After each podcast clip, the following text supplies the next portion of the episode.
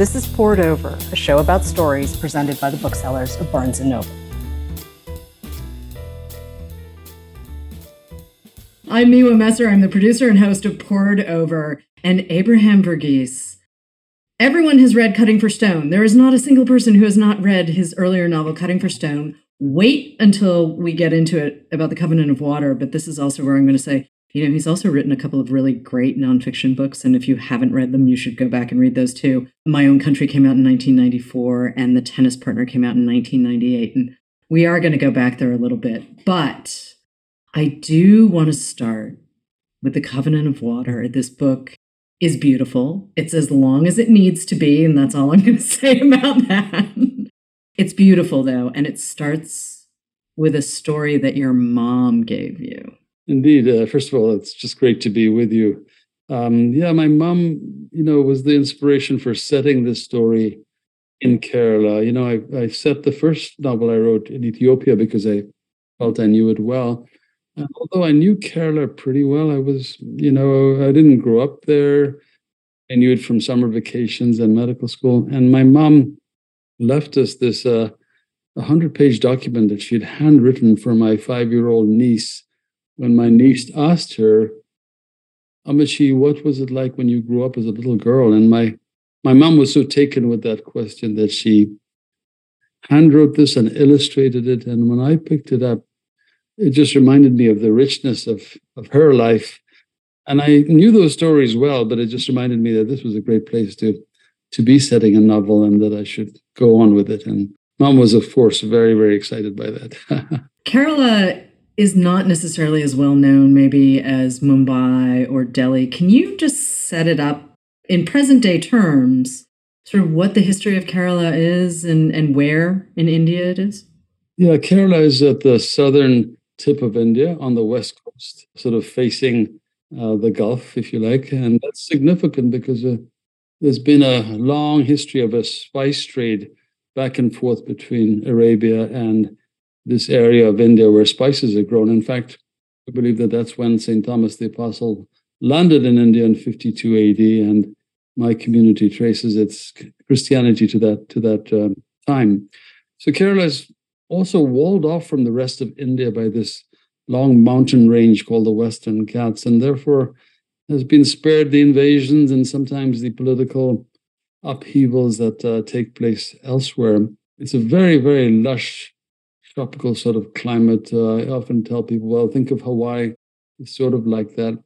44 rivers running to the ocean, miles and miles of backwaters and lagoons. And so, you know, water is the natural metaphor that comes to mind when you think of people from Kerala because there's something very fluid about their gestures and their animation that to me has something to do with the water. But you've also given us a family where in every generation someone dies because they've fallen into water.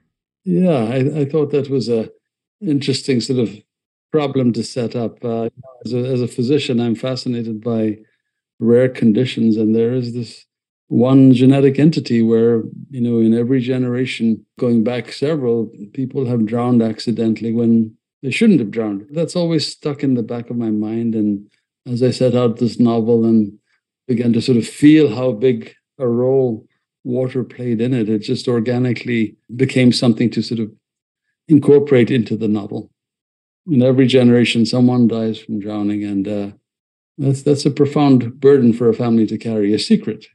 But also your sense of home, and I know you just said Kerala is where you spent summers, and it's not where you grew up, but at the same time, and I've only ever been to Delhi and Lucknow and Uttar Pradesh. I've never been to southern India, and I would love to go sometime. But I felt very settled in the world that you're creating for us. And, you know, I've said this on other shows too, but world building should not be limited ever to just science fiction and fantasy. Every single novel has to build a world. And you're covering 70 years and three generations in a part of the world that I don't know particularly well, but you get into this story and you've got this great line early on where you're just like, well, if you tell the story well, people will know and what you're doing and how you're doing it, and they will live it alongside you. I'm paraphrasing you poorly, but that's essentially what you say. And I really did feel that while I was reading. So we know you've got your mother's story. We know you've got Summers and Kerala. But when did you start writing this book? Because it's 2023 and Cutting for Stone came out 14 years ago, and it's a kind of a big gap. It is a gap, I think, by by most writers' standards. Uh, but I must confess, I'm I have a day job that keeps me pretty busy. I also wasn't in a hurry right after the last book to immediately embark on another one. So I think it took me two or three years to really get into writing the new novel. And then it took longer than it should. I, I think, unfortunately, I'm the sort of writer who wishes they knew the entire story before they started. and I'm so envious of people who seem capable of doing that. And so I, I have to sort of discover the story. In fact, I have on this whiteboard next to me an elaborate blueprint of what the novel was meant to be. And then, you know, a couple of months into the writing, I would wind up wind up going onto these tangents that I was led to by the characters. I think there's a, a maxim in writing that character is determined by decisions made under pressure. And so the character would come to a branch point and make a decision based on something that was happening to them. And they couldn't really argue with that. And so the blueprint would have to be wiped clean and I'd start again. So I think I had I'm an inefficient novelist in that sense, uh, but I'm not alone. I think there are many novelists I admire who I sense have that style. It seems to me too that as much as you put your characters under quite a lot of pressure, you do quite like them a lot. You like all of them. There were a couple of hours like I understand why you're here, but you are trying my patience. And one of them might have been a doctor who we will get to, but you know who I'm referring to. And I understand his role in the story and everything else, but boy, I wanted to pop him in the nose. but we'll get there. We'll get there. It's interesting you should say that. My biggest struggle was with the middle character in the generation, Philipose.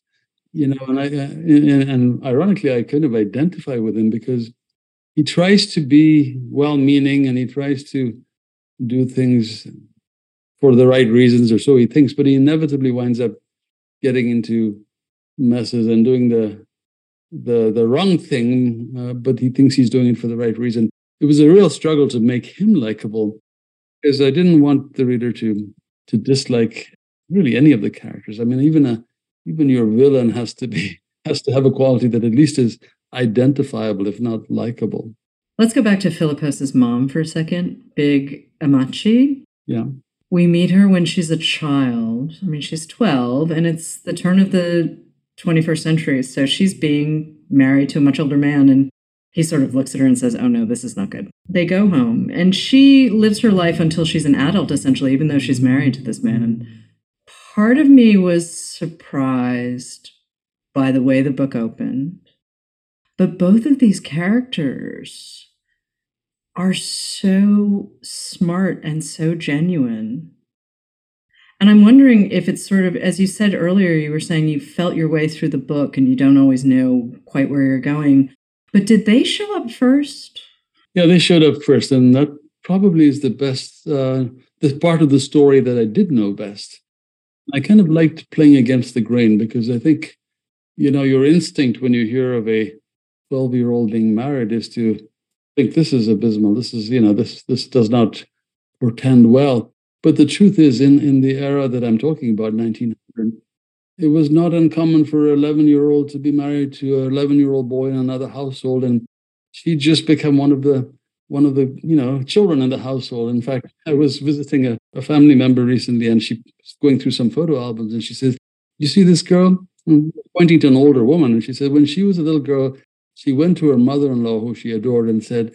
that boy is really annoying me. Can we get rid of him? And she was talking about her husband, you know, the son of this woman. So there was a certain innocence to this. Uh, nobody expected them to, you know, to consummate the marriage, and you know that was all watched over pretty carefully. But that particular story of a 12-year-old marrying an older widower is the actual story of my great grandmother. My great grandmother married an old widower who already had three or four children but uh, they went on to have the most wonderful marriage, and she bore him more children. And, you know, she obviously outlived him. Everybody who talked about that marriage, from my mother to my aunts to my grandmother, just were reverential. And I, I, I love the idea of playing against the grain a little bit by, by, you know, going against readers' expectations. We talked about, you know, conflict and putting characters under pressure. I also love the idea of, you know, just describing their ritual of everyday life without necessarily introducing conflict because whenever I visited my grandparents, I, I, was struck by that, by the richness of the ordinary, by the by the sort of grace and uh, spirituality almost of the way they lived these repetitive lives, but put put such care into the little things they did. You know, whether it was stoking the fire or making the rice the same way they'd made it the previous day. But, you know, every time the stakes were the same, you know. But also the building of this community. I mean, Big Ammachi's husband is giving pieces of land to people who might not otherwise have it. Some of them are family, some of them are friends, but he's really building a community. And watching this unfold in the first piece of the book really does set the ground and it gives you a better idea of the stakes. I mean, we're watching a community go from rather rural and limited in some ways to really kind of bustling and a step away from Madras. Yeah, I think I love that sense of the sweep of time, you know, because in that era, 1900 to 1970, I mean, we've had two world wars, but within India, you also have this incredible moment of liberation coming from you know centuries of colonial rule. But within Kerala, there was increasingly the formation of villages from what had been isolated, you know, dwellings with land around them. And I, I just love that sense of the slow evolution of a community, and you're watching it happen under your, under your eyes, so to speak. And in some ways, though, Kerala is sort of held aside from colonialism and the and the really deep impact of colonialism, we do meet a character called Digby, who's a Scotsman by birth, who ends up in Madras. And I'm not going to spoil all of the way. There's a lot that we're going to dance around because this is this is a book you should enjoy yourself and not have spoiled for you on a podcast. But Digby ends up in Madras, and his boss is the one I would like to bop on the nose. But I want to talk about Digby and colonialism for a second because colonialism is such a big piece of India's story. And part of me is like, well, of course we have to talk about colonialism because it's such a big piece of India's story. And part of me is just like, oh, can't we just keep these people out of it and just tell India's story for India? I mean, you cover partition very carefully at one point in this book, but how do you feel about that? Well, I think colonialism is sort of inescapable. You know, I think uh, you think of my parents' era when they were in cities like Madras and Bombay, the, the, British were everywhere, and their professors were often British when they went to college. And so, uh, in my era, uh, we still had a few British professors who chose to stay after independence, but you certainly had all the vestiges of the buildings and everything they left behind, which they like to think they enriched us with. But you know, the true narrative is that every single railroad and every structure they built was with the intention of taking the goods that they were robbing the country of to the ports to ship back to England. So it's really Britain that got modernized, or the UK, and not India. They, it was modernized on the backs of India. But that said, you know, here we are. I'm speaking to you in the language of the colonizers. I'm the paradox of the fact that I think in English, and so do many, you know, Indian writers. We are where we are, uh, but I think we can have different different interpretations of how good or bad colonialism was. There's nothing that can apologize for it, but I think you can't shun it. You can't run away from it when you take on a novel in that period. It's it's relevant. Less relevant perhaps than if you were in Bombay or elsewhere than you were than in Kerala, but still relevant.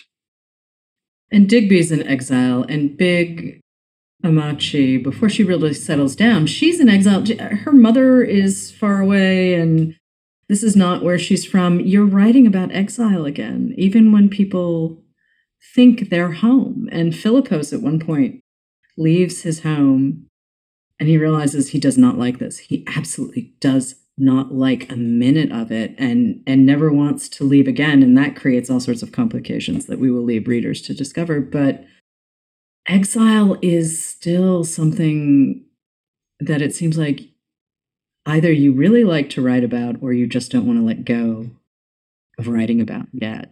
That's a you know telling observation because I really have never had a home that I can call home. So I suppose I'm always envious of people who have hometowns and reunions to go to and the rituals of Friday night uh, football and possum pie or whatever your ritual happens to be.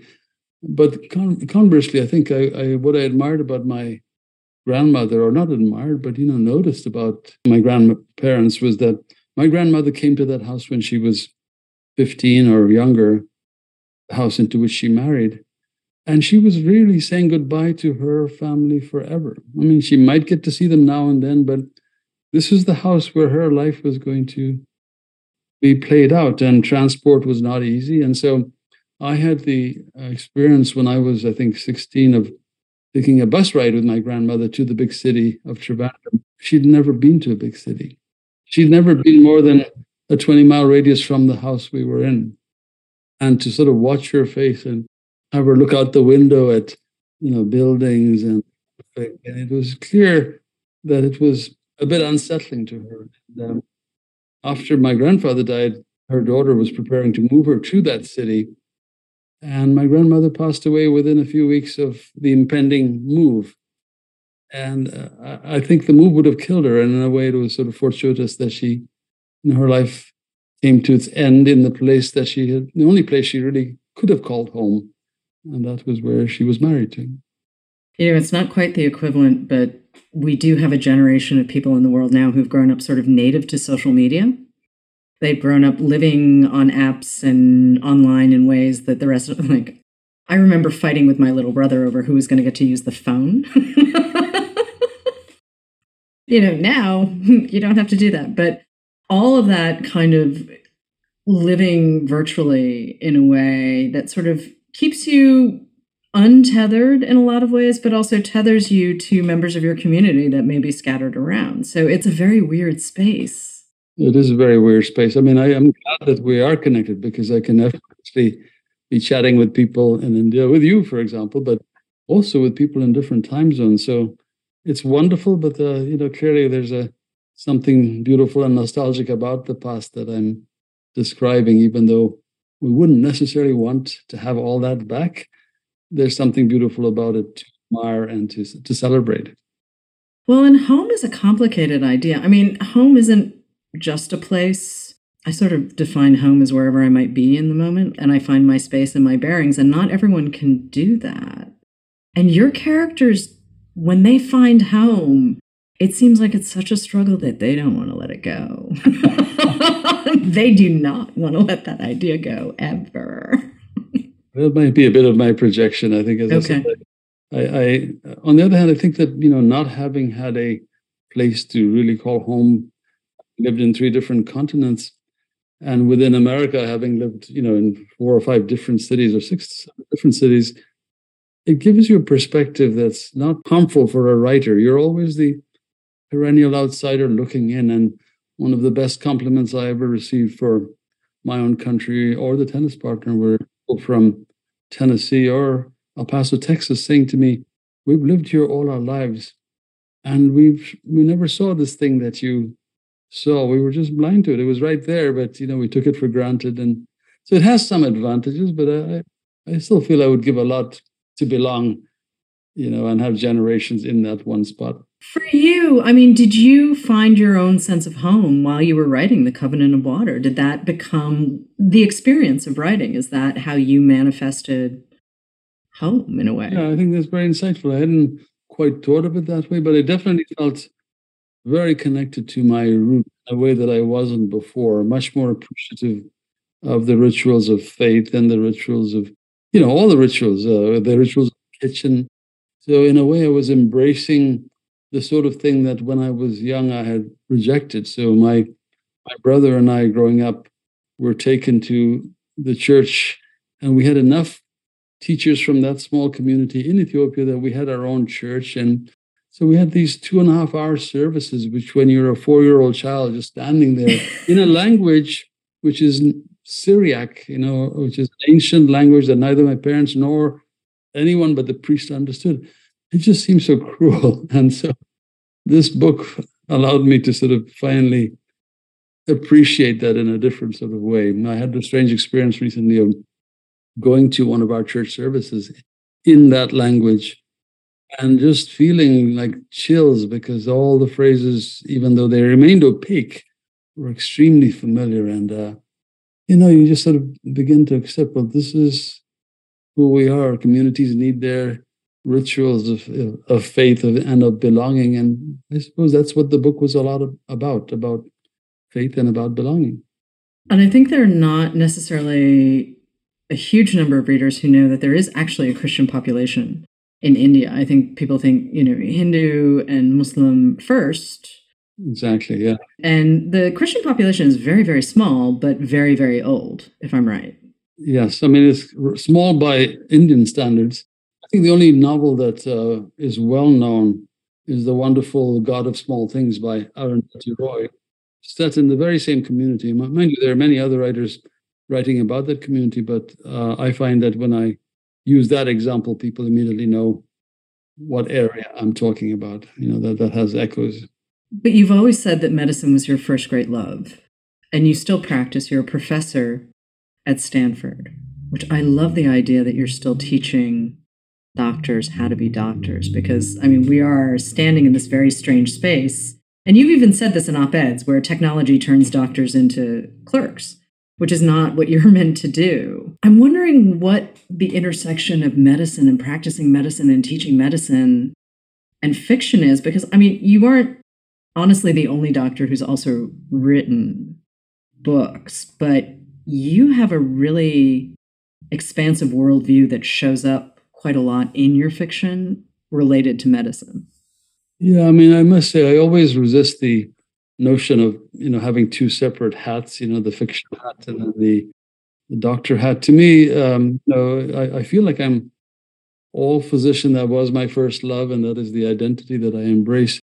And i'm bringing that same lens that i have in the at work in the hospital. It's the same lens i bring to what whatever else i'm doing and trying to write. And so i don't see them as radically different but clearly they do influence each other. I think that um, my passion within medicine has always been for the patient experience. So, you know, dissecting out their stories and making sure that we are reading their body as a text for the obvious things before sending them off to be exposed to contrast and radiation. And when the answer might be written on their body and has been something that physicians recognized, you know, even 100 years ago. Mm-hmm. So we're clearly in great jeopardy of losing our our skills as technology becomes more and more sophisticated. You would think it would make us even better at the bedside, but the opposite has happened.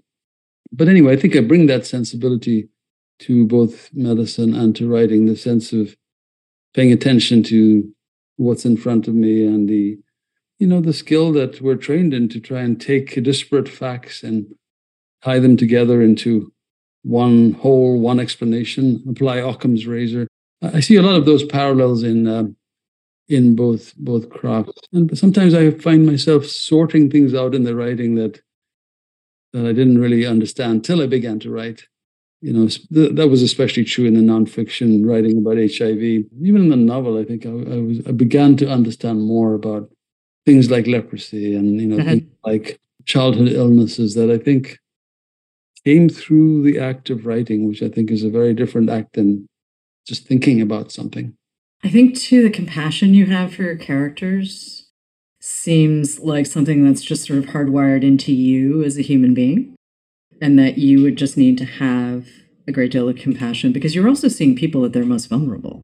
Yeah, I think we're we're seeing people at their most vulnerable. And I don't think you can be a good physician if you're not, you know, sort of deeply curious about your fellow human beings uh, it's not enough to be, I think, just empathetic. You have to have this sense of curiosity and wonder about them. And, you know, that leads you to a deeper relationship than if you're just empathetic, whatever that signifies. So I think I've always had that sense of curiosity. In fact, I, I, I never thought that I was a very good student. I never thought I was cut out for medicine, but uh, I often talk about of human bondage as being the book that brought me to medicine.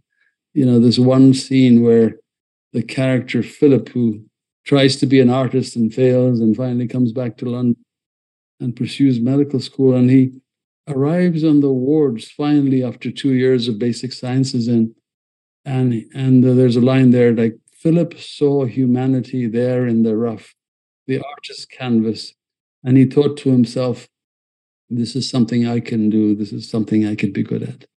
And boy, those lines really spoke to me. and know, I just I just thought, you know, this this means that you don't have to. Not everybody can be a brilliant artist or mathematician, but anybody with an innate curiosity about the human condition, about their fellow human beings. That's what that line suggested. Anybody with that could work hard and be a pretty good physician. And uh, that gave me faith. Some people might not know that in 1991, you left medicine temporarily to go to the Iowa Writers Workshop. And I love that piece of your story, and I've always loved that piece of your story. But how long had you been practicing medicine at that point when you decided to go study writing? I had finished residency, finished my fellowship, and was, you know, five years into practicing in small town Tennessee, in new medical school. And really, I had no ambition to be a writer. Um, but I was living through this extraordinary story in this small town, which was expected to have one or two HIV patients every year, instead of which, in a short time, I was following 100 people. And it turned out I'd stumbled onto a phenomenon of migration, you know, gay men leaving their hometowns, coming back years later because they were infected. And I wrote a scientific paper describing this migration. And, uh, you know, it was true not just of my small town, but all small towns, as I suspected it would be.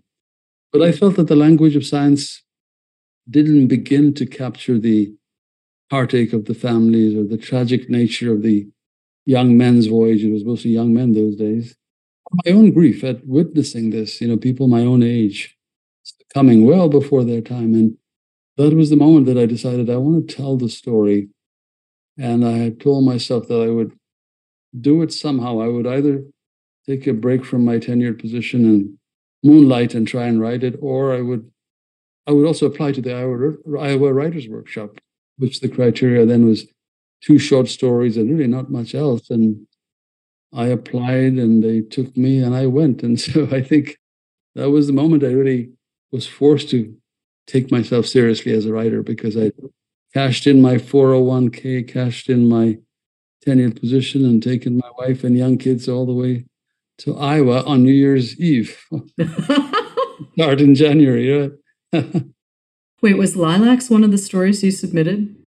Lilacs was a, a short story that came out of the. Uh, oh, it came out of okay. Yeah, because that was the first piece the first short story that was published in the new yorker for you was lilacs right but there'd already been my own country had come out then you'd sort of because i think there are people who think that cutting for stone is the first time you'd ever written fiction and you had just decided to switch gears and i was like well actually no there's there's a little bit that came before that you've been doing this for a while when i published lilacs in the new yorker the editor at the time was sort of curious about this foreign physician writing this short story that is so dark and about HIV. And they asked me to pitch a nonfiction piece about HIV in the homeland. And I was very excited because, you know, here was my opening to write some big nonfiction piece for them. And I labored on the proposal. And to make a long story short, they turned it down for many reasons because ed- editor was leaving. Tina Brown came on board, and I wound up doing other things for her, but not that.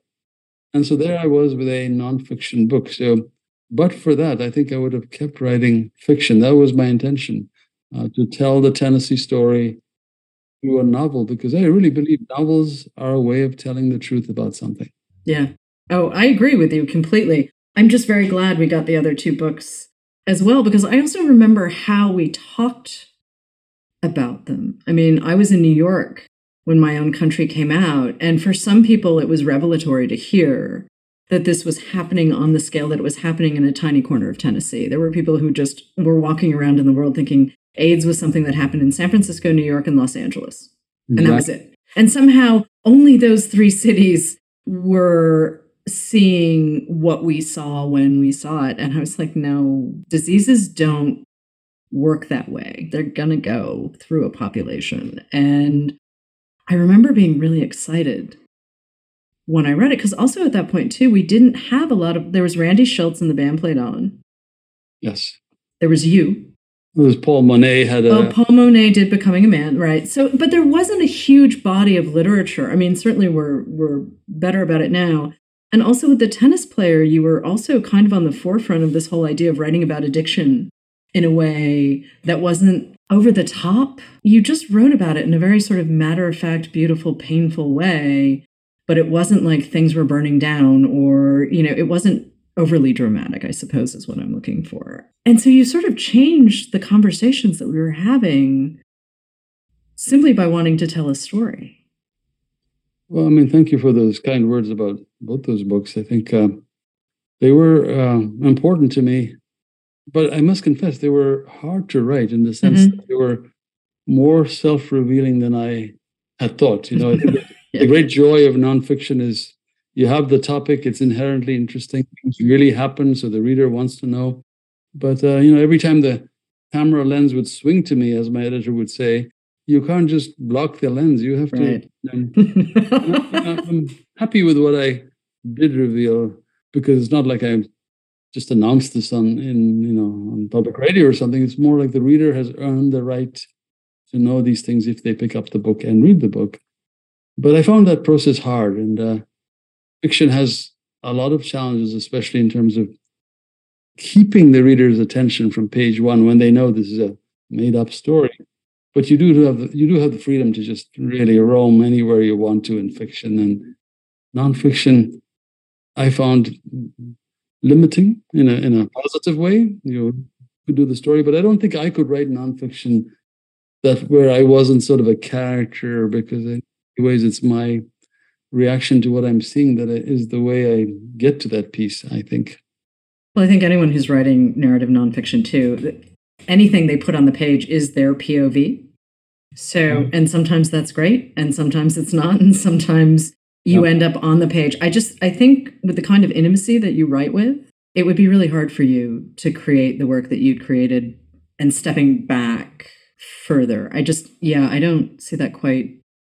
Yeah, I would, I would struggle you. to write something about a topic that, you know, I wasn't personally sort of affected mm-hmm. by or a or a character in in some way. I mean, I mean, hats off to reporters who manage to do that. You know, parachute into a place and they just tell you what it is, and it's powerful, but it's, it's a struggle for me. And the publication of Cutting for Stone, though, if I remember correctly, it was a, it was an anticipated book. And I do remember people talking. I mean, this is 2009, so this was not yesterday. Forgive me if I sound a little foggy about it, but it felt like it took a little buildup for that book to become the two year bestseller, you know, almost 2 million copies worldwide kind of thing. I felt like it was a tiny bit more of a slow burn. Now it's just, you know, an unstoppable force of nature, but it took us a minute to get there. And I'm wondering how you remember the publication of that and also when you knew it had really taken off and it wasn't just a beautiful book that you had written. Yeah, you're absolutely right. So I had a publishing house that was 100% behind it, a great editor, Sonny Mehta, who wasn't my editor, but he he called me up one morning and said, you know, I've been sitting at my breakfast table reading this book, and I look up and it's lunchtime. So then I called my editor. I said, Sonny Mehta just called me. He said he doesn't call anybody. And, you know, I suddenly had this feeling that they're going to get behind this book. And they did. But then in hardback, we were sort of stopped in our tracks by uh, you know, I thought a, a, very bad review in the New York Times, no other way to say it, ungracious review. And uh, it just, I think it just killed the momentum. And then in paperback with a different cover and organically because of book clubs, and it just began to build and build. And I mean, I didn't really have much anticipation that it was doing this. And I remember I was doing a reading I went to my reading and I couldn't find parking and I was a little bit annoyed and I finally found a spot and I walked in and the place was packed and I realized it was for cutting for stone. And that was the moment that I realized that something had just happened. And I, you know, gorgeous high after what had been a fairly disappointing start. And Cutting for Stone too is going to be adapted for television or film. I can't remember, but it's it's coming to the screen. Someone has optioned it. Yeah, they've all been optioned, and the only book that's been made into movie is the first one. But honestly, between you and me, I I don't pay too much attention because until it actually happens, I've lost uh, all understanding of the machinations of you know someone options it, but then they need money from someone else, and then they need this director, and all these people are in shifting worlds. So it certainly doesn't happen as neatly as a writer signing a contract to write a book, you know. No, but I think whatever we can do to bring audiences to the book, and sometimes it helps to have an adaptation because then people get all in their feelings, and either the adaptation is great or it's terrible, or but people start talking, and then people start picking up the book who may not have picked it up before. I would love that. Don't get me wrong; I'd love to see it happen, and maybe I was spoiled with the rapidity with which the first book was made into a movie. But uh, I think that you know what what makes it formidable, at least initially, then less so now, was that the idea of having a protagonist who was not someone like Brad Pitt or not, right? You know, uh, Harrison Ford. If your if your protagonists are you know people of color, it's a little more challenging. And then if the whole thing is set in another land, it's even more challenging. So I'm really gratified to see that that's no longer true. That you know, I, I, see great filmmakers taking on tales all over the world, and wonderful films being made, you know, in every country you can think of. Just astonishing stuff. So I'm hopeful. We're lucky. We're really lucky. But can we talk about some of your literary influences for a second? I know I mentioned that you'd gone to the Iowa Writers Workshop, so certainly you have opinions about books and writers, but Let's talk about some of the writers who made Abraham Verghese who you are on the page. Well, I, I think we find the right people to imitate is the, is the best way I can say it. Okay. some writing resonates for you. Uh, some people's confidence is something you try and borrow.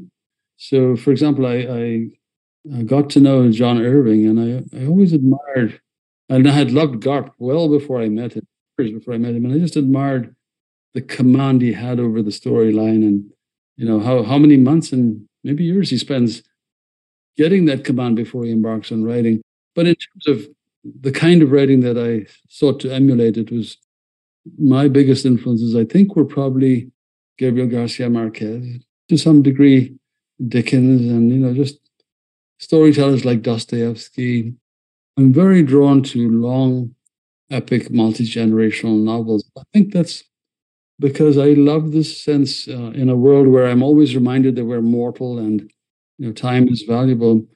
The only instrument I know that you know cheats time is a big novel. You pick it up and suddenly you're in this world and you're living decades and three generations go by and you finally get to the end and it's Tuesday. and I love that feeling. And so I think my ambition was always to write, you know, substantial works that had to be as long as they could be. It's not that I want to always write epic three generational novels, but uh, just to make a case for for that experience, which I think, you know, people tend to shy away from. But I had a very gratifying comment from a reader who I'd never met before about this new book, saying, "I was just so caught up, and I wanted to see how many pages were left."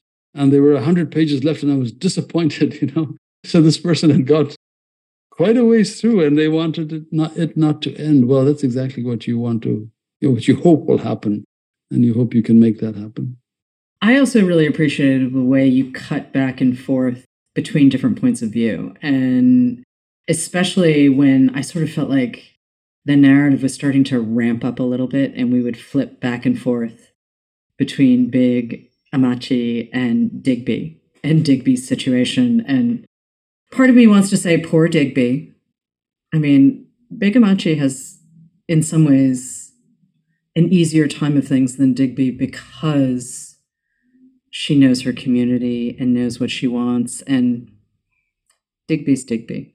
I do like him as a character, but he's Digby. and I feel like I can't say more than that without ruining it for someone else. Um, but Digby's boss is horrible. That that I am not spoiling, but he's horrible. He's just he's terrible, and we needed him to be there, but he's terrible. yeah, I think that um, you know uh, I have a thesis that many of us go into medicine uh, to heal our wounds. You know, the wounds may not even be wounds we recognize, and you know, there's a quality that medicine lures you with and promises you it might be a complete illusion. It is an illusion. That if you give your all to this, then you don't have to deal with whatever's you have to work on on yourself or the issues that you're carrying. And uh, um, so, in a way, Digby has a bit of that. He's you know he's trying to sort of heal his woundedness by becoming a physician, and you know nothing has changed. I still see that quite a bit, um, and it's always interesting. There's nothing you can say. You have to wait for the moment of mm. revelation to come uh, to that person, as it did for me. All of your characters have genuine arcs, though. Some have longer arcs than others, but everyone has an arc. You mentioned the whiteboard that's over your shoulder, all sorts of plotting and whatnot. As you're feeling your way through this book, as the writer, you're feeling your way through and, and understanding where the story is going. What was sort of the order of the cast? We know Big Ammachi and her husband show up first, but then kind of who pops I'm sort of dancing around the children a little bit because the children I feel give some stuff away. But I mean, was Digby next or? Yeah, I think Digby. I began with Big Ammachi and her husband somewhat organically because 1900 was her time frame, and um, you know she would lead me to her children, the next generation, and then to the next generation. But Digby came early on, and um, I had in- initially introduced him as an adult, and then I realized his childhood was important. His woundedness was very relevant to the way he was, and so it also, as you said, it gave some relief to the reader from the intensity of the focus on Kerala to be suddenly in Glasgow, you know, like clearing your palate, and then to come back to Kerala, then to go to Digby again. So I, I sort of enjoyed making those transitions, and uh, but I think it involved pretty organically. What what took time was to see the connections that weren't always apparent. You know, they and then once you see them, very much like the novelist who plans everything ahead of time. Now that I see them, I sort of reinforce the connection. So I think eventually we, whether you plan your novel or you write your way through it, you all get to the same place. Uh, I just wish that it could be as efficient as the former process, you know. Uh, so I had an interesting experience. I'll, I'll share with you, if I may. That recorded the audiobook for this book, which I auditioned to do because I, I sensed that with all the foreign names and pronunciation, I had as good a chance as anybody to not, you know, to do a, to a, be, do a better job than someone who never encountered words. And it was humbling. I had to learn how to really perform my book in a way that I, you know, had always appreciated, but I, I had to do it now. But in the course of doing that over two and a half weeks, I began to see yet another level of connections that I wasn't even aware of. I certainly didn't intentionally put them on the page. And it just leaves me in some awe of the subconscious mind and what it's doing in the in the background, you know, just like all the stuff it's pulling off and you think you have agency? Wow. You you know you have some agency. There are some deep forces working beyond that. You wrote the bulk of this book during lockdown, right? I wrote the important, you know, sort of as it came together, COVID was happening, which was really poignant for me because uh, here I was writing about illness and death in, you know, the 1900s and watching that unfold in our hospital and, you know, worldwide and seeing a lot of parallels. I mean, it was interesting how, you know, we have come a long way in medicine, obviously, but when you're faced with mortal illness, when you're faced with loss, it's the same thing since antiquity. And you you fall back on the same things. You fall back on family, you fall back on your faith, you you question your faith. It was just a astonishingly poignant to me that we've come a long way in medicine and we haven't really come anywhere because you know we're we're still going to suffer some of these things and uh, still find ourselves looking for the same kinds of uh, relief. And they don't come from medicine, they come, you know, from family, from love, from, you know, the, from the empathy that your community gives you, the support that your relatives give you as they rally around. You know, that's nothing's changed. Would you consider yourself a romantic? In Do sort of the classic, no, in the classic sense of not, you know, not hallmarky kind of thing, but just in terms of a writer, it seems like you have quite a lot of faith in humanity. And you're quite hopeful ultimately about our ability to move ourselves forward. It, it just it seems to me that you are hopeful and and I really I don't mean romantic in a, you know, a cutesy kind of way, but you have this deep love for people. Yeah, I think that's not inaccurate. I always think that I'm an incurable romantic for medicine. You know, Yeah. a wonderful calling, a great adventure. And I suspect that's another way of saying that I'm an incurable romantic for this miracle of you know human existence and all the variety of people that are around us. I'm an optimist. I really think that you know, um, first of all, it doesn't pay to be otherwise. But secondly, I really do think that when things are bad, the pendulum, at least in my lifetime, has always seemed to gradually swing back. It, it can take a long time. You might not live to see it, but I think the pendulum does swing back. So, and I, I like to find redemption in the characters. I like them to find their redemption. I like them to find atonement if they need it. No, I think that's. Uh, I don't know if that's human nature or just my nature. I just I gravitate to that. As long as you keep putting it in books, we're okay. And speaking of, have you thought about what the next thing might be? I mean, you've always taken your time between books, even at the shortest pace. I think it was what, four years yes, indeed. between the first two books. So it's not as if you're turning out a book a year, which, you know, we're not asking you to do that. But have you started thinking about the next thing? I've thought about it in terms of, you know, I think uh, perhaps the most important decision about it, which is I wrote my first novel about Ethiopia, the land of my birth, because I felt authority there. And the second one about Kerala, which is, you know, ethnically, that's my roots.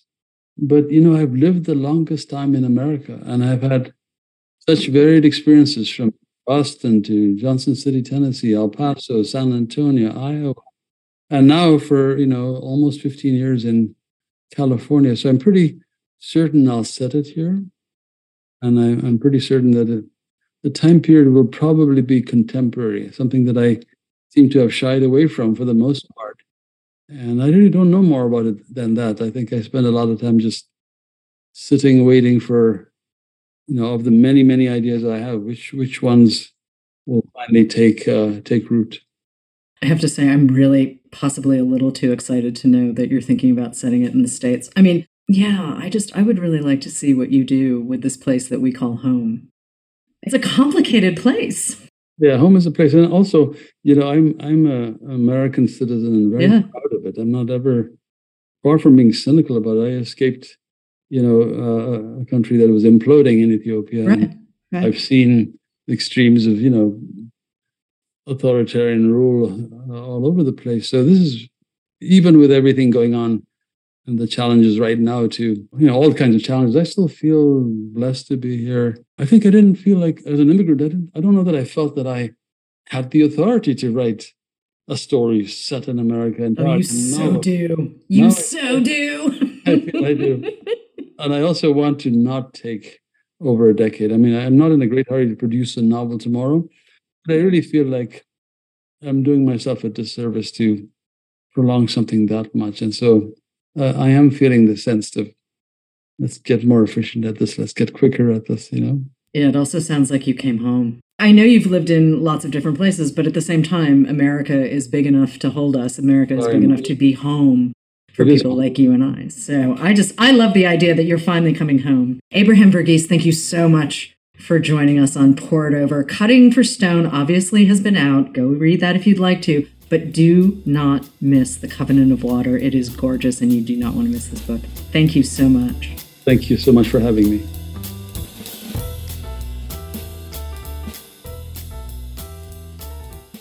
Hello, readers. It's time for another TBR Top Off. We're going to recommend a couple of great books to pick up when you stop in for your copy of The Covenant of Water. I'm Marc, coming to you from my Barnes & Noble in Cincinnati, and I'm joined by my book buddy Madyson. Hi, Madyson. Hello, I'm Madyson, joining you from my Barnes & Noble in Los Angeles. So I'm going to go ahead and kick things off with a book that I love so very much, and that is The Water Dancer by Ta-Nehisi Coates.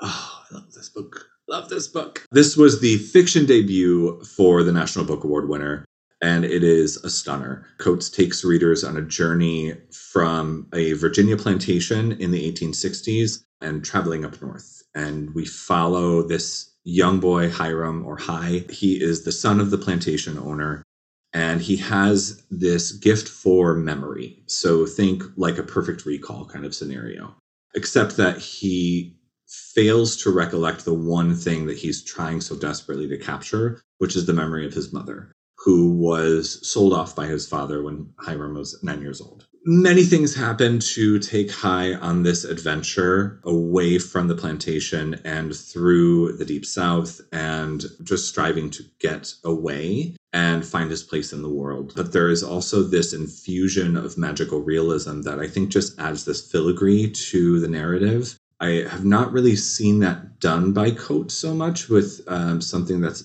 just slightly supernatural and he just weaves it so perfectly. I'm not surprised at all. It's a refreshing thing to see from such a prolific writer.